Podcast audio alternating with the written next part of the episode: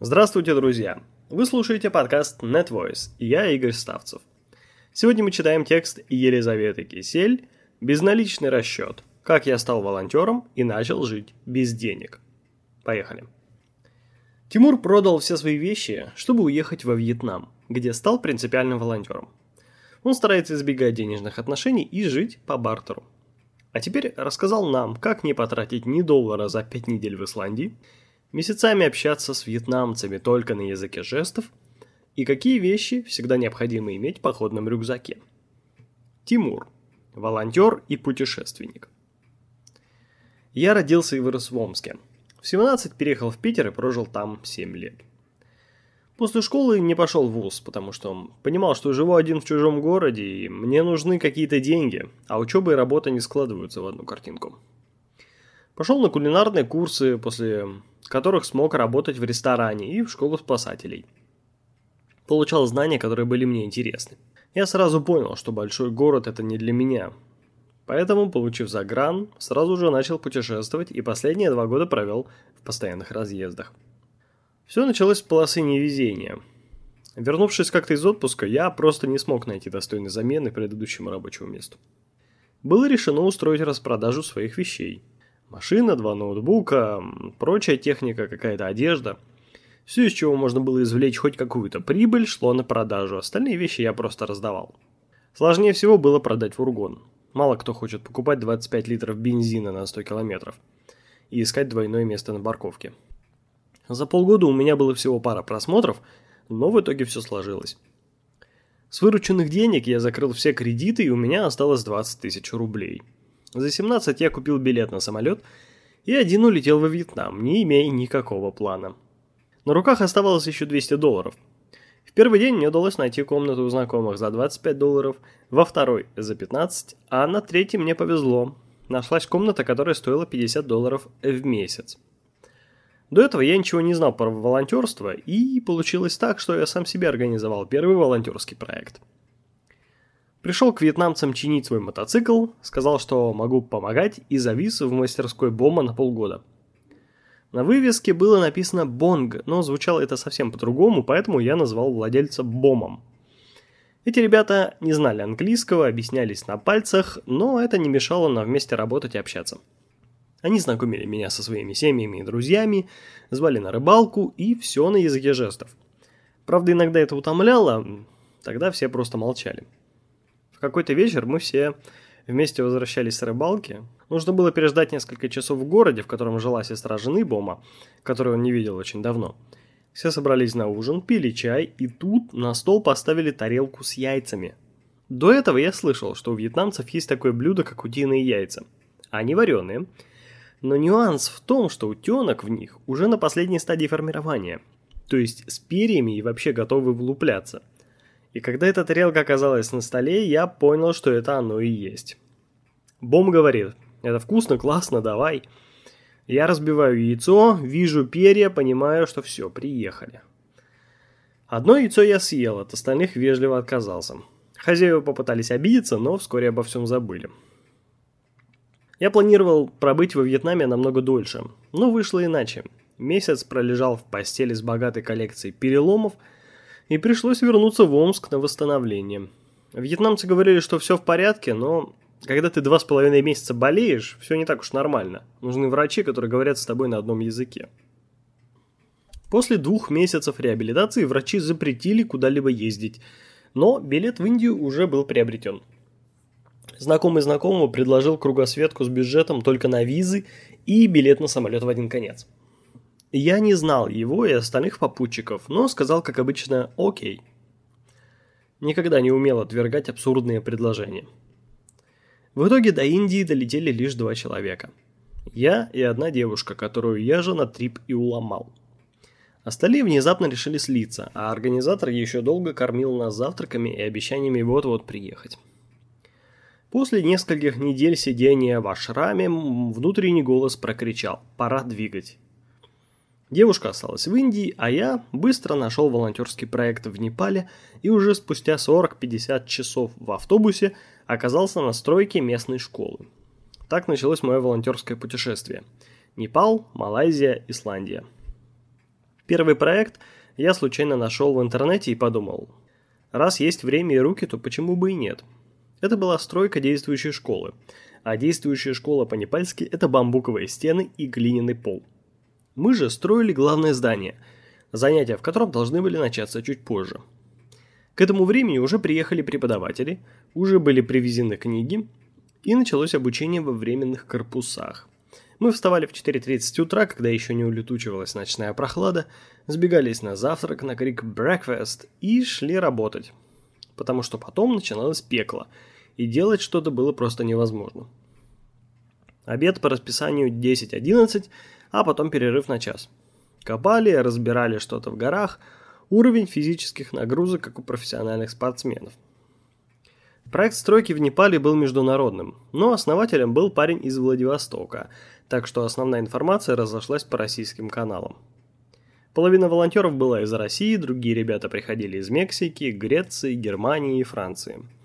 Люди приезжали на разный срок, команда все время менялась, и в какой-то момент получилось так, что был всего один немец Тим, а остальные были русские.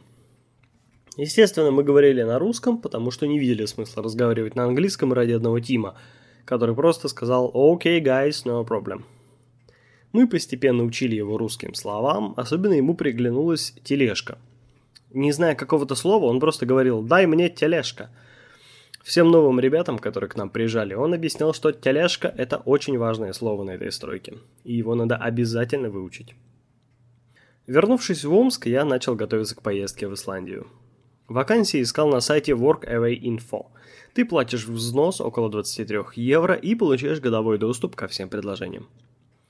Как раз в это время я решил жить по бартеру, исключая денежные отношения, насколько это возможно. У людей есть дела, я им помогаю. Впереди ждала Исландия.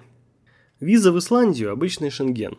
Но когда я пришел в визовый центр и назвал страну, мне предложили оформить визу на неделю за 10 тысяч рублей и, попыхтев, предложили двухнедельную за 15 тысяч, хотя мне нужна была на два месяца. Они стали рыться в своих документах, в одной из папок нашли Исландию, но цены там не было. Значит, они либо никому не оформляли документы в Исландию до этого, либо вообще не думали, что туда кто-то ездит. В итоге я собрал кучу документов, расписал каждый день маршрута, приложил карты и оформил визу на 56 дней за 7,5 тысяч.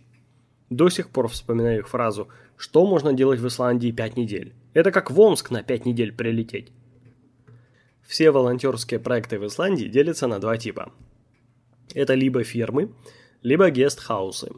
На обычную ферму меня вообще не тянуло. Да и стоять в гестхаусе на ресепшене и общаться с незнакомыми людьми тоже не очень хотелось.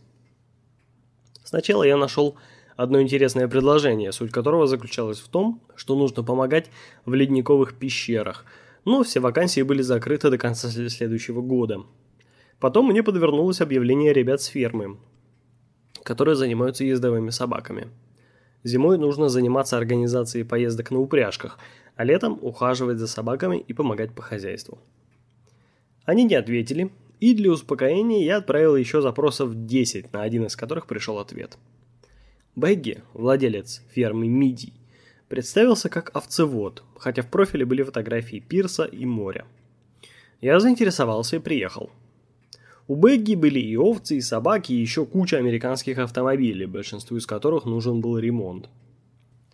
Я сразу же заметил белый пикап, стоящий в поле среди стогов сена – и спросил, ездит ли он. Хозяин ответил, ездил, несколько лет назад. У машины была проблема с топливом. Бензин вытекал прямо из бака, но она завелась и была далеко не безнадежна. Большие машины нужны бэги для перевозки овец, но так как все автомобили с какими-то дефектами, он каждый раз выбирал наиболее рабочий, а остальные годами ждали ремонта. Тут-то я и понадобился. До моего приезда поломанные машины были разбросаны везде – Одна в поле, другая на заправке, третья на соседней ферме. За четыре недели я починил и пригнал на ферму все. Надеюсь, этого запаса хватит ему как минимум на год. Я жил в доме у моря, только без пальм и пляжа, а с лавовыми камнями и суровым ветром, отрывающим верхушки волн. В 23.30 уходили последние лучи солнца, которые возвращались уже через 3 часа. За 21 час светового дня можно многое успеть. Например, побыть капитаном буксируемого корабля. Бэгги занимался ловлей мидий, которые хранились в ловушках, заложенных на дне моря. Чтобы их достать, нужно отплыть от берега метров на 100, поднять улов с помощью лебедки. Мы не плыли на рыбалку, пока не вытащили мы не плыли на рыбалку, пока не вытащили все запасы из ловушек, которых было очень много. Я планировал уезжать в субботу, а в четверг Бэгги сказал мне, что мидии совсем закончились и надо ехать ловить. Честно говоря, я представлял себе процесс как-то немного проще, а на деле у тебя есть лебедка и корабль, которым нужно все время управлять. Этим занимался сам Бейги, потому что на глубине 5-6 метров все маневры корабля должны э, быть очень точными – я отвечал за ловушки, которые похожи на большие ковши весом около 500 килограммов, причем при загрузке и выгрузке ковш надо крутить разными сторонами. То есть полтонны железа надо каждый раз поворачивать. За один заход мы обычно вытаскивали от 50 до 200 килограммов мидий. Проделав это все раз 50, мы наловили 6 тонн. В Исландию я прилетел в общей сложности на 5 недель, 4 из которых заняла работа на ферме. Через две недели Багги разрешил мне брать его машину и ехать куда угодно. Давал карточку на бензин и еду. Карты для Gas Stations действуют и на заправке, и в супермаркете. Я проехал две с половиной тысячи километров, понял, что посмотрел чуть ли не всю Исландию и через два дня вернулся на ферму. Бэгги предложил мне остаться, поработать еще ненадолго, и я согласился. Давать мне машину, оплачивать бензин и еду было для него выгоднее, чем нанимать на месяц какого-нибудь поляка. Так я сэкономил около тысячи евро. Исландские цены на бензин меня шокировали. Сначала я не особо присматривался, сколько крон уходило на заправке. А когда заметил, что полный бак джипа обошелся нам в 15 тысяч крон, это где-то 10-12 тысяч рублей, был в ужасе. Как-то мы ехали обратно на ферму. Бэгги обсуждал что-то со своим седовласым взъерошенным отцом, большие колеса джипа гудели по асфальту, англичане-стопщики, которых подобрали в последнем городе, о чем-то разговаривали на каком-то новом и совершенно непонятном английском. Холодный дробовик качался на рюкзаках, печка жужжала вентилятором и грела ноги, а я смотрел в окно. «Ох, Oh shit, um, big fucking animal. Um... Я тыкал пальцем во фьорд, пытаясь вспомнить это чертово слово whale. Мы остановились и долго смотрели со склонов фьорда на этого гиганта. Слушали глубокий и спокойный звук его дыхания. Так я услышал кита. Всем своим знакомым Бэгги представлял меня так. Это сибиряк ходит. Для них Россия – остров между Америкой и Европой, откуда вроде как пришли первые викинги. Когда исландцы не знают, где что-то находится, они говорят «где-то между Омском, Томском и Тимбукту». И когда я сказал, что я из Омска, они подумали, что это шутка. Потом они спросили меня, не знаю ли я, где Томск. Я показал им на карте и сказал, что это 600 километров от моего родного города. Все засмеялись, и кто-то сказал так. Два города мы знаем, осталось из Тимбукту найти волонтера. Дела успокаивались. Овцы на лето в горах, ягнята окрепли и бегают сами, 6 тонн миди в запасе, разбросанные по Вестфьорду машины более-менее подкручены и собраны около дома, все лодки на ходу и спущены на воду. А я влюбился в Исландию и готов вернуться сюда снова путешествиях часто возникают ситуации, когда у тебя в кармане пара долларов, но ты понимаешь, что они есть, и это уже неплохо. И благодаря странному стечению обстоятельств и цепочке случайностей ты кому-то помогаешь, и на следующий день в твоем кармане уже 10. Если не паришься о деньгах, они всегда появляются в нужный момент. Когда у меня спрашивают, как зарабатывать, я отвечаю – не тратить. Если ты зарабатываешь, значит тебе нужны эти деньги, чтобы на что-то их потратить. А еду и жилье всегда можно найти. Ты помогаешь и по бартеру получаешь еду и крышу над головой, к тому же делаешь что-то полезное. Я стараюсь избегать денег, потому что отчасти сторонюсь системы общества потребления. У меня есть нормальная рубашка, нормальные штаны, но эту рубашку подарил друг, когда я пришел в футболке на его свадьбу, а штаны шила мама. Чтобы выглядеть как приличный человек в большом городе, особо денег не требуется. Камеру я купил лет 6-7 назад. Ноутбук продал перед отъездом. Купил мотоцикл, поломался на нем. продал его и купил новый ноутбук. Здесь движение средств легкое и понятное. Полностью денег избежать очень трудно, но смысл в том, что ты меняешь различные нужные тебе вещи. Вещи в рюкзаке – все, что мне необходимо. Футболка, шорты, спальник, палатка, горелка. Это тоже не требует особых вложений и покупается один раз и надолго. А найти 40 долларов на перелет из Норвегии в Исландию не так уж сложно. Есть минимальные потребности – это еда и сон, а все остальное уже не обязательно. В Москве с этим тяжелее и психологически, и физиологически, потому что исчезает понятие пешей доступности. Я жил в большом городе и понял, что то, что ты зарабатываешь, уходит на самые элементарные нужды. Причем эти нужды появляются из-за того, что ты работаешь. Простой пример. Ты ходишь на работу, соответственно, тебе нужно жить где-то более-менее поблизости. Платить за эту квартиру и тратить деньги на то, чтобы добираться до этой работы. Если у тебя нет этой работы, ты можешь жить где угодно. Одно лето я жил в фургоне, и это было неплохо. Я мог остановиться на набережной, выбрать себе вид из окна, который мне нравился, и сказать себе «Сегодня у меня такая квартира». Тогда я работал в ресторане с графиком 3 на 4, то есть 3 дня я работал поваром на кухне, а 2 дня из 4 выходных я работал спасателем. Две ночи между сменами я ночевал прямо в фургоне около работы, потому что там было все, что нужно. И душ, и еда, и диван с подушкой и одеялом. Квартира без телевизора площадью 5 метров – это нормально. В выходные я ездил к знакомым, заезжал на спасательную станцию и просто катался по городу. Раньше я не брал с собой в поездке камеру, а теперь всегда ношу с собой. Я могу протаскать ее неделю и не сделать ни одного кадра, а потом нащелкать 200-300 за пару часов. Фотография – это единственное и самое полное отражение того, что со мной происходит, что и как я вижу. Сейчас я выхожу на финишную прямую моего маршрута от экватора к Заполярью по земле. Нужно будет ненадолго поехать в Омск, там я буду помогать родителям строить дом, а в сентябре снова уеду в Азию. Я уже купил билет до Бангкока. Лечу туда просто потому, что билеты самые дешевые, около 12 тысяч. Если вылетать из Сибири и делать пересадку в Иркутске. В этот раз я еду со знакомыми, хотя обычно путешествую один. Перед каждым отъездом я всем рассказываю о новом путешествии и предлагаю поехать со мной, даже пишу об этом на стене во ВКонтакте. Но в итоге два года катаюсь сам. Большинству сложно сорваться с места и завтра же улететь. Есть люди, для которых путешествие – это образ жизни. В их профиле на каучсерфинге строка «Родной город» остается пустой. Для кого-то поездка – это неделя или месяц, но если я куда-то поехал, о сроках я не думаю. У меня не должно быть чего-то, что возвращает назад.